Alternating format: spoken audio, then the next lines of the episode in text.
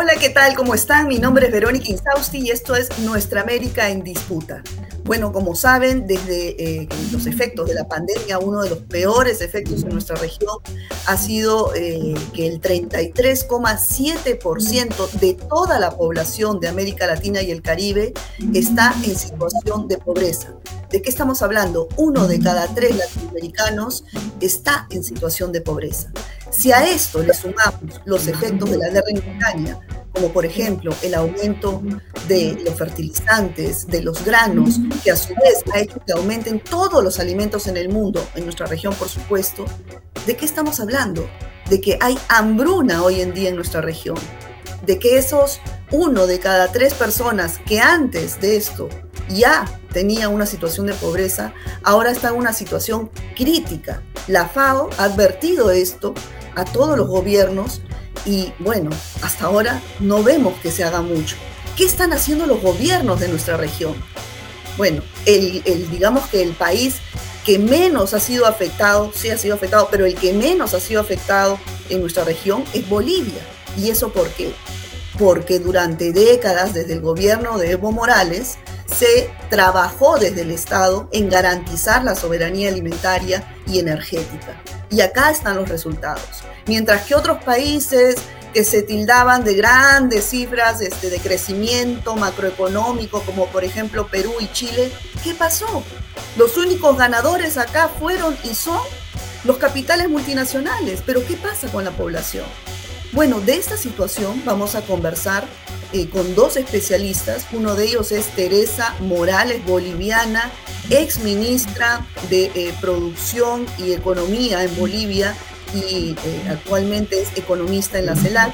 Y también está con nosotros Carlos Paredes, que es fundador y coordinador general de Sierra Productiva. Es un programa autogestionario que eh, incluye a cientos de organizaciones campesinas, federaciones de base desde hace 28 eh, años en el Perú. Con ellos vamos a conversar sobre esta situación y sobre todo cuáles son las propuestas desde la sociedad civil para poder frenar y, paliar un poquito eh, la hambruna en, en, los países de América Latina y el Caribe. Muchas gracias Teresa y Carlos por acompañarnos. Encantada de estar con ustedes, Verónica, y de hablar de este tema tan apasionante. Bueno, bueno, Teresa, empezamos contigo. Mira, Bolivia es el país de la región que menos se ha visto afectado. Cuéntanos por qué, tú que has estado desde el Estado trabajando en este tema. Sí, efectivamente, Bolivia en la región es el que menos está sufriendo este impacto de, la guerra eh, en el abastecimiento de, los alimentos, debido a que desde el inicio del gobierno de Evo Morales hemos eh, trabajado en eh, el tema de la soberanía, con, de la seguridad alimentaria con soberanía. En realidad esto ha pasado porque ha sido una máxima del gobierno de Evo, no solamente garantizar la seguridad alimentaria, que siempre es un norte en los gobiernos, eh, el hecho de que no le falte comida a la población, pero nuestra máxima además se ha orientado a la soberanía, es decir, a que no solo consigamos alimentos, sino que además lo hagamos intentando no depender del exterior de Bolivia. Eh, entonces, los granos y todos los alimentos básicos que, conseguían para Bolivia en el inicio del gobierno se han ido tratando de eh, sembrar y producir eh, en nuestro propio territorio. En principio se conseguían importando granos, pero eh, la estrategia ha sido intentar que la mayor parte de los granos se siembren y se consigan en Bolivia. Y hemos logrado ya el autoabastecimiento ya a los seis, ocho años de, los primeros años de gobierno de Evo, hemos logrado el autoabastecimiento con eh, de casi todos los granos, con excepción del trigo, y el trigo ya tenemos un 70% de autoabastecimiento a los 14 años de la gestión del gobierno, y además teníamos almacenados en nuestra empresa pública eh, por varios meses, eh, digamos, de colchón, de meses hacia adelante. Almacenar los alimentos de tal manera que cualquier problema en el mercado. Podemos vivir varios meses en Bolivia con abastecimiento de, de nuestros almacenes.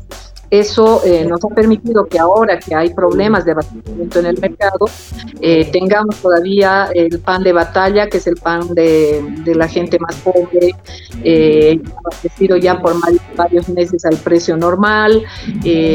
Todos, todos, los granos están abastecidos el alimento del ganado está abastecido, por lo tanto el precio de los ah, de la carne de pollo, de carne de cerdo, etcétera, eh, no se ha modificado y eh, estamos eh, bastante digamos bien en relación a la economía de los otros países.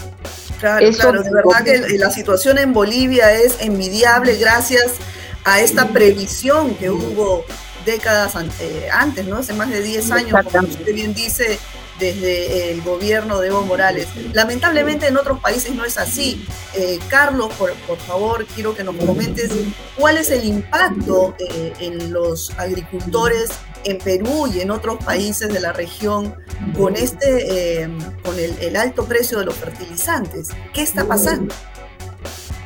Bueno, Verónica, lo que está ocurriendo en Perú es una ruta prácticamente inversa a lo que nos acaba de relatar la experiencia boliviana Teresa. Eh, me refiero a que, por ejemplo, nosotros eh, la carne que más consumimos es la carne de pollo. La carne de pollo, el Perú eh, es el primer consumidor a nivel de América Latina y del mundo. Consumimos 64 millones de pollos por mes alrededor de 740 millones de pollos por año. Y el pollo se fabrica con insumos totalmente traídos del exterior. Se importa toda la comida que termina siendo el alimento balanceado del pollo. En relación al trigo, que tiene que ver con el pan, que tiene que ver con los fideos, que tiene que ver con las garinas, las harinas, las galletas, en fin, es de altísimo consumo en el Perú el 95% de nuestro consumo proviene del exterior. Y en el aceite, el aceite de girasol, por ejemplo, que abastece eh, lo principal del mercado peruano, el 65% proviene de Ucrania. Y ahora que está en la guerra, ha dejado de abastecer. Por lo cual hay ese faltante y los precios están disparando de manera tremenda. Y en materia de política económica, a diferencia de lo que nos ha sido relatado de Bolivia, aquí más bien se ha ido al revés. Antes los programas asistenciales estaban obligados a comprar a la pequeña producción campesina, por lo cual la pequeña producción campesina se veía alentada por el surgimiento de un mercado que lo administraba el Estado. Pero ¿qué ha hecho el Estado desde el gobierno de Ollanta Humala, que se vestía de izquierda? Lo que ha hecho ha sido más bien multiplicar el, costo de ese programa, que era 240 millones cuando era el PRONA, se volvió Caliguarma y se convirtió en 1.800 millones de soles al año. Pero para comprarle a la gran industria alimentaria, tres empresas, Alicor, Gloria y Conserveras de Pescado. Entonces, se ha ido al revés y por tanto nos hemos desvestido, nos hemos desamparado frente a esta situación. E igualmente en el caso de los fertilizantes. Entonces, la única solución es ver esta crisis que camina a la hambruna en oportunidad para ir en la ruta más o menos boliviana de poder producir y comer lo que producimos y de también fabricar nuestros propios insumos como son fertilizantes y semillas de manera autónoma, de modo tal de amarrar la relación seguridad alimentaria en camino a la soberanía alimentaria. Después vamos a regresar contigo, Carlos, eh, sobre ese último punto. ¿Cómo hacer? Para, sobre todo con la pequeña y mediana agricultura. Pero antes le quería preguntar a Teresa. Eh, hace unos días, eh, la representante de la FAO, la economista peruana Carolina Trivelli, dijo que esta es una emergencia y se debe responder como si fuese un terremoto. Pero, ¿qué están haciendo los gobiernos? ¿Alguno ha respondido de esa manera como una emergencia realmente? ¿O simplemente están haciendo pues algunas medidas paliativas, pero que no llegan directamente a las grandes mayorías? Sí, eh, hay dos maneras de resolver estos problemas, ¿no? La manera liberal, neoliberal, que siempre aprovecha las oportunidades para empobrecer y, eh, ahondar las estrategias de entreguismo a las grandes empresas de, la condición eh, económica de nuestros países o la manera en que nosotros lo estamos haciendo. ahora eh, como ya tendría, teníamos 14 años de, profundización de nuestra soberanía alimentaria, eh, el maíz, todo el maíz que se consume, todo el maíz que consume el ganado, el pollo, eh, los cerdos, todo, todos los animales que, que, que, se producen en Bolivia y que consumimos, consumen alimento balanceado hecho con maíz boliviano. El maíz amarillo boliviano está, se produce en Bolivia, pero además eh, logramos incluso exportar excedentes de maíz. Todo, eh, todos los pollos bolivianos consumen alimento balanceado hecho en Bolivia con maíz boliviano y además exportamos maíz. Cuando recibió Evo Morales el gobierno era eh, más bien importábamos el maíz, como, como lo hace el Perú. El maíz, el sorgo, eh, incluso el arroz, eh, los granos en general, eh, solamente una parte producíamos en Bolivia y una parte importábamos. hemos logrado, yo me enorgullezco de eso, porque además hemos sido en general ministras mujeres, la ministra de Agricultura Susana Rivero, Nemesia Chacollo, algunas de ellas campesinas incluso, que hemos logrado darle la vuelta a esta tortilla y, que al final, al cerrar, eh, bueno, a los 8 o 9 años ya hemos empezado a ser autosuficientes eh, en producción de granos, pero y después hemos logrado exportar excedentes. Es decir, no solo hemos logrado ser autosuficientes, sino exportar excedentes con una política de eh, porque en realidad las, las, grandes empresas de, por ejemplo, de, producción de azúcar, de producción de soya procesada, eh, en el principio del gobierno de Evo Morales, eh, intentaron hacer caer al gobierno de Evo logrando desabastecer de alimentos a nuestro pueblo. Exportaron todo lo que pudieron los alimentos y tuvimos que prohibir exportación de alimentos, de granos, de soya, de azúcar, de, de, de aceite comestible, etcétera y les prohibimos exportación y les obligamos a abastecer el, mercado interno primero y solo exportar excedentes, regla que hasta el día de hoy está vigente. Y ellos dijeron, los neoliberales se rasgaron las vestiduras y dijeron, esta medida va a eh, lograr que todo el mundo deje de producir y va a ser una medida que desestimule la producción. Y todo lo contrario, en los 14 años, más bien todo el mundo en Bolivia se dedicó a producir. El pequeño producción fue estimulado por nuestra empresa pública, se llama EMAPA. Les da crédito, no en dinero, a los pequeños productores y a los medianos, les da crédito en semilla, les da crédito en fertilizantes y ellos pagan el crédito como soñó Evo Morales cuando era joven. Evo Morales soñaba en una empresa, en una decía cómo no nos cómo no fuera posible que nos den crédito en semilla y nos den crédito en fertilizantes y en vez de pagarles en dinero el crédito que nos reciban producto final como pago y así lo hicimos hicimos realidad el sueño de él. Eh, la empresa de Mapa da crédito en semilla y en fertilizante y en pago los productores le pagan a EMAPA en producto final a un precio justo. Y esa EMAPA se ha convertido en nuestra empresa de alimentos, que además es reguladora del precio de mercados.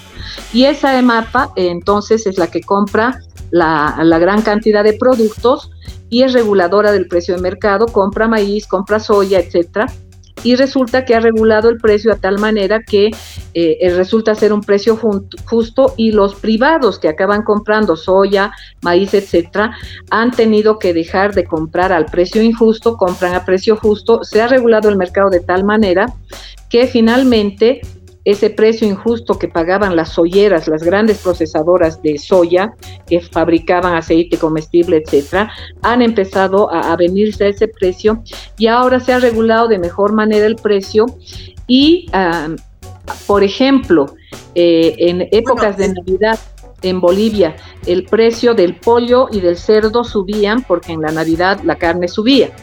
Desde el cuarto, quinto año de que existe EMAPA, el precio del pollo y de la carne de cerdo en Navidad no sube, porque EMAPA tiene almacenado el maíz.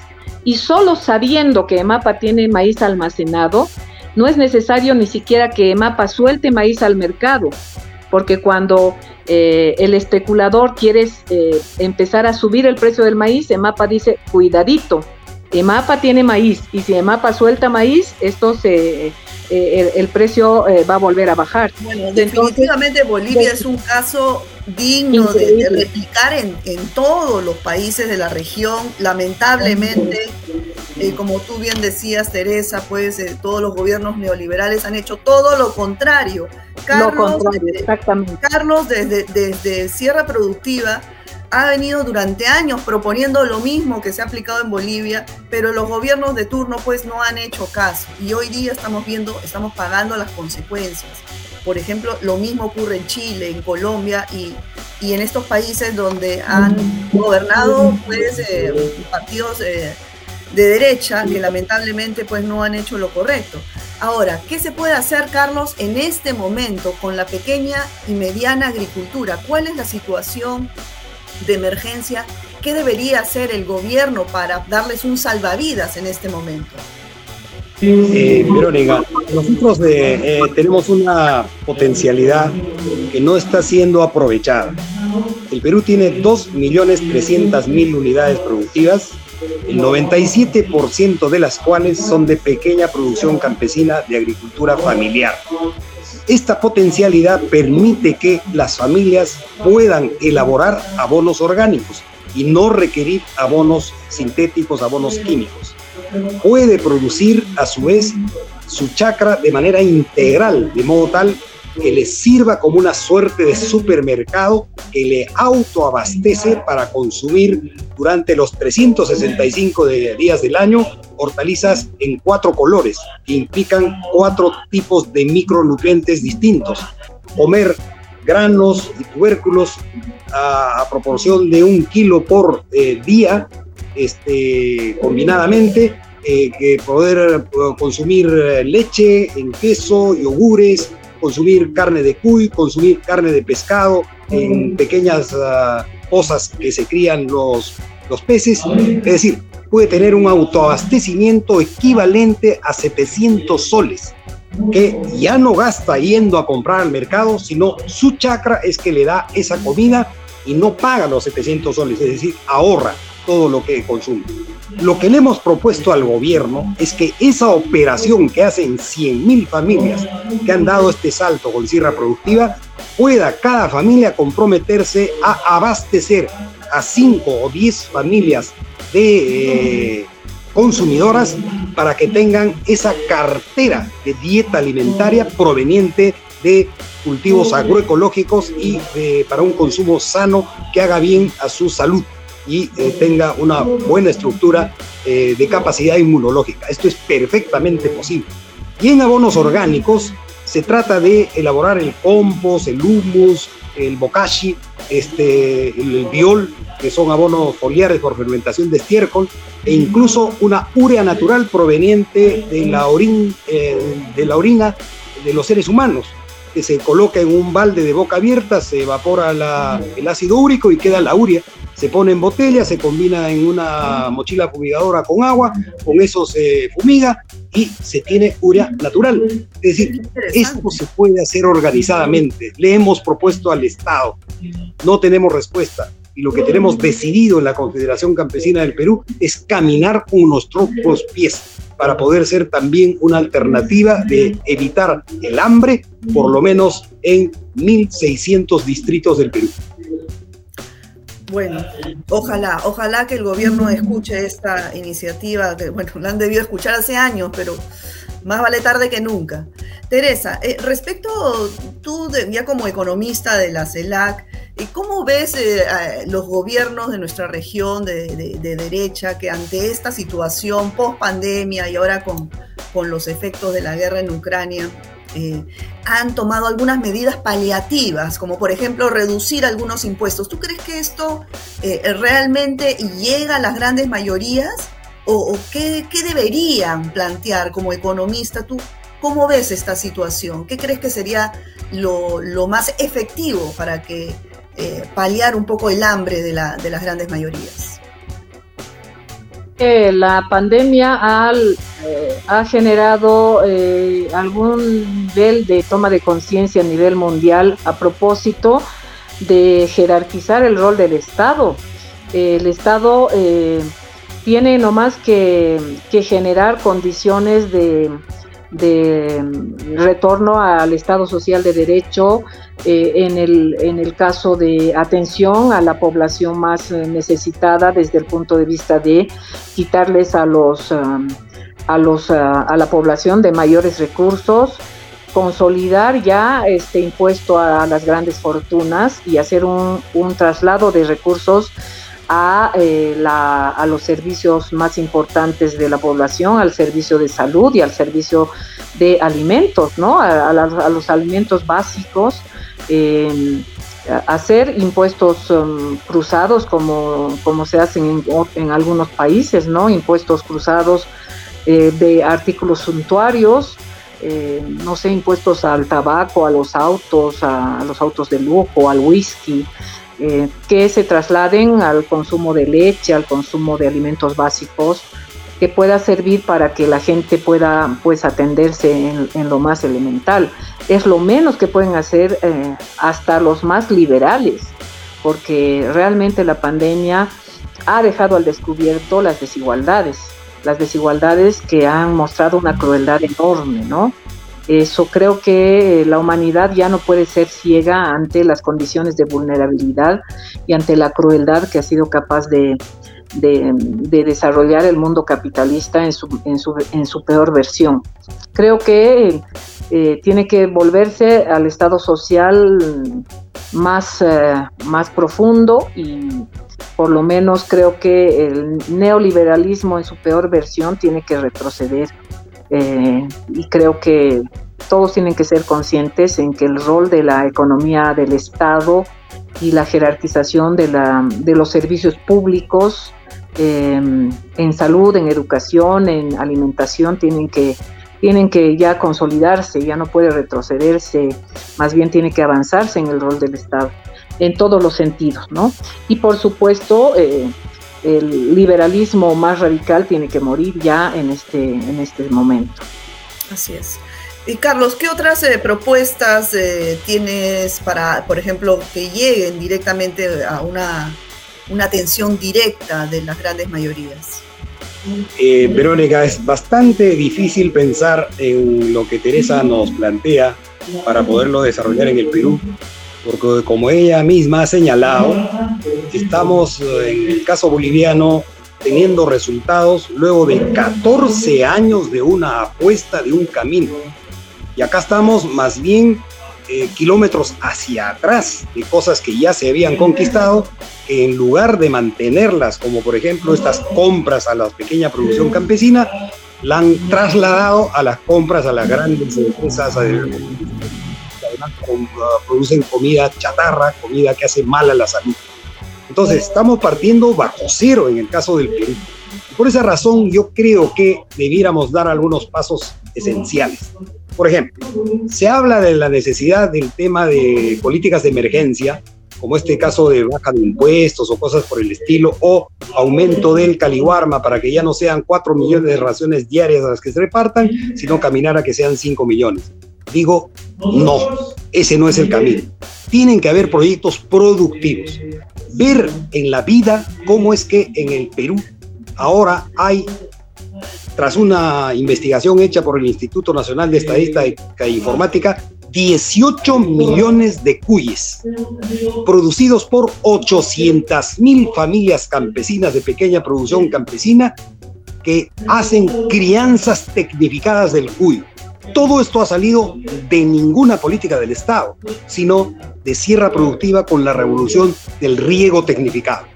Yo diría, ¿por qué el Estado no se propone la posibilidad de que no sean 800 mil las familias que críen cuyes, sino un millón de familias adicionales? Que ese sea un programa de emergencia. porque con el riego tecnificado, que es la que le va a dar los pastos y lo que va a permitir la crianza de cuyes, además van a ser hortalizas, además van a ser granos, además van a ser tubérculos, y ese millón de familias va a poder abastecer los alimentos en esto de seguridad alimentaria a 6 millones de familias o 10 millones de familias adicionales, de familias consumidoras. Entonces, un camino de esta naturaleza tiene que ser una apuesta a partir de reconocer que en el Perú hay potencialidades y hay ventajas. Entonces, esta es la solución. Ya lo han planteado incluso algunos sectores eh, tipo eh, eh, Maximice, es una consultora que estudia temas de macroeconomía, que ha señalado, en lugar de repartir bonos, implementense las tecnologías de altas productividades en pequeños espacios con el enfoque de sierra productiva, para que millones de pequeños productores campesinos den un salto al progreso, puedan autoabastecerse para lograr seguridad y soberanía alimentaria y a su vez abastecer personas con seguridad y soberanía alimentaria, personas consumidoras. Y lo mismo se puede hacer en materia de fertilizantes. Y de esa, ah, en este momento, Verónica, hay una cosa positiva. Han aparecido en estos meses, estoy hablando de los cuatro últimos meses ante la crisis de los fertilizantes, 20 empresas pequeñas que están produciendo abonos orgánicos. Y esas 20 pequeñas empresas están ya generando 40 mil toneladas de abonos orgánicos que están puestos a la venta en reemplazo de los eh, insumos químicos que no están viniendo al Perú. Entonces, hay eh, sí, sí, no, y, las propuestas están ahí, que están, es simplemente voluntad política lo que se requiere para poder resolver esta situación. Se nos ha ido el tiempo, pero Teresa, una última pregunta, ¿no? Eh, ¿Qué, eh, tú conversabas, nos comentabas hace unos minutos de que incluso Bolivia se da el lujo hoy en día de tener excedentes, ¿no? Eh, para, para afuera? ¿Qué posibilidades hay de, un comercio intrarregional, de, de poder, digamos, eh, que Bolivia pueda eh, llevar a Perú, a Colombia, a Brasil, los países quizás más cercanos? No solamente exportar sus recetas, sino también sus, sus, productos que tienen como excedente en este momento y obviamente aún valor eh, mucho menor que los, granos que llegan de Rusia, de Ucrania o de Europa o de, otras partes de, otros continentes, ¿no? Sí, es el primer paso, como lo, dijimos cuando estábamos en la gestión de gobierno con los ministros de las áreas correspondientes, la integración económica, eh, el primer paso de la integración económica e industrial es la integración comercial.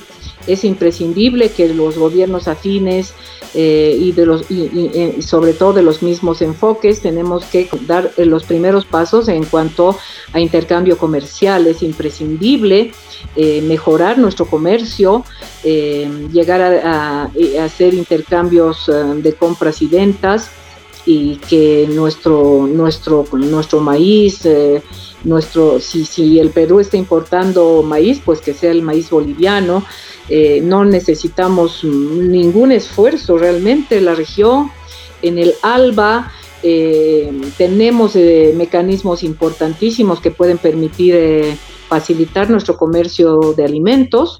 De hecho, lo estamos haciendo muy bien, eh, sobre todo cuando hay buenas relaciones entre gobiernos, se hace muy bien. Eh, Argentina está comprando nuestros alimentos de manera muy importante. Ahora con el gobierno de Castillo lo podemos hacer muy bien también con el Perú. Eh, en todos momentos siempre se ha podido hacer y se puede seguir haciendo el, comercio. El primer paso es el comercio, el segundo paso es hacer empresas binacionales. Eh, como ya se soñó en el ALBA. Fue Chávez, fue Evo, fueron los presidentes del ALBA que eh, empezaron a pensar ya en la integración no solo comercial, sino la integración industrial, hacer empresas binacionales en varios temas y en alimentos. Eh, las binacionales de alimentos fueron ya incluso fundadas, en algún caso dieron resultados, pero se tiene que hacer, se tiene que seguir haciendo y seguir avanzando. Eh, el enfoque binacional es enormemente importante en el ALBA y hay que seguirlo haciendo. Y sobre todo, hablando ya en este programa, en el caso de Perú y Bolivia, pues no, no nos separa nada, ni siquiera la cultura. Así que Bolivia y Perú tienen demasiadas cosas en común para, como para no hacerlo. Nosotros tenemos excedentes en, eh, en maíz, tenemos excedentes en soya, tenemos excedentes en, en casi todos los granos que pueden perfectamente exportarse. Lo que nos separa es un poco eh, eh, la lógica de las oligarquías, ¿no? de los grandes empresarios.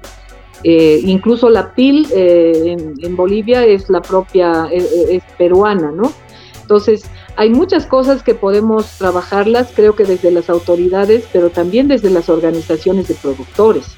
Sería muy interesante hacer una, un encuentro entre productores de varios granos peruanos y bolivianos.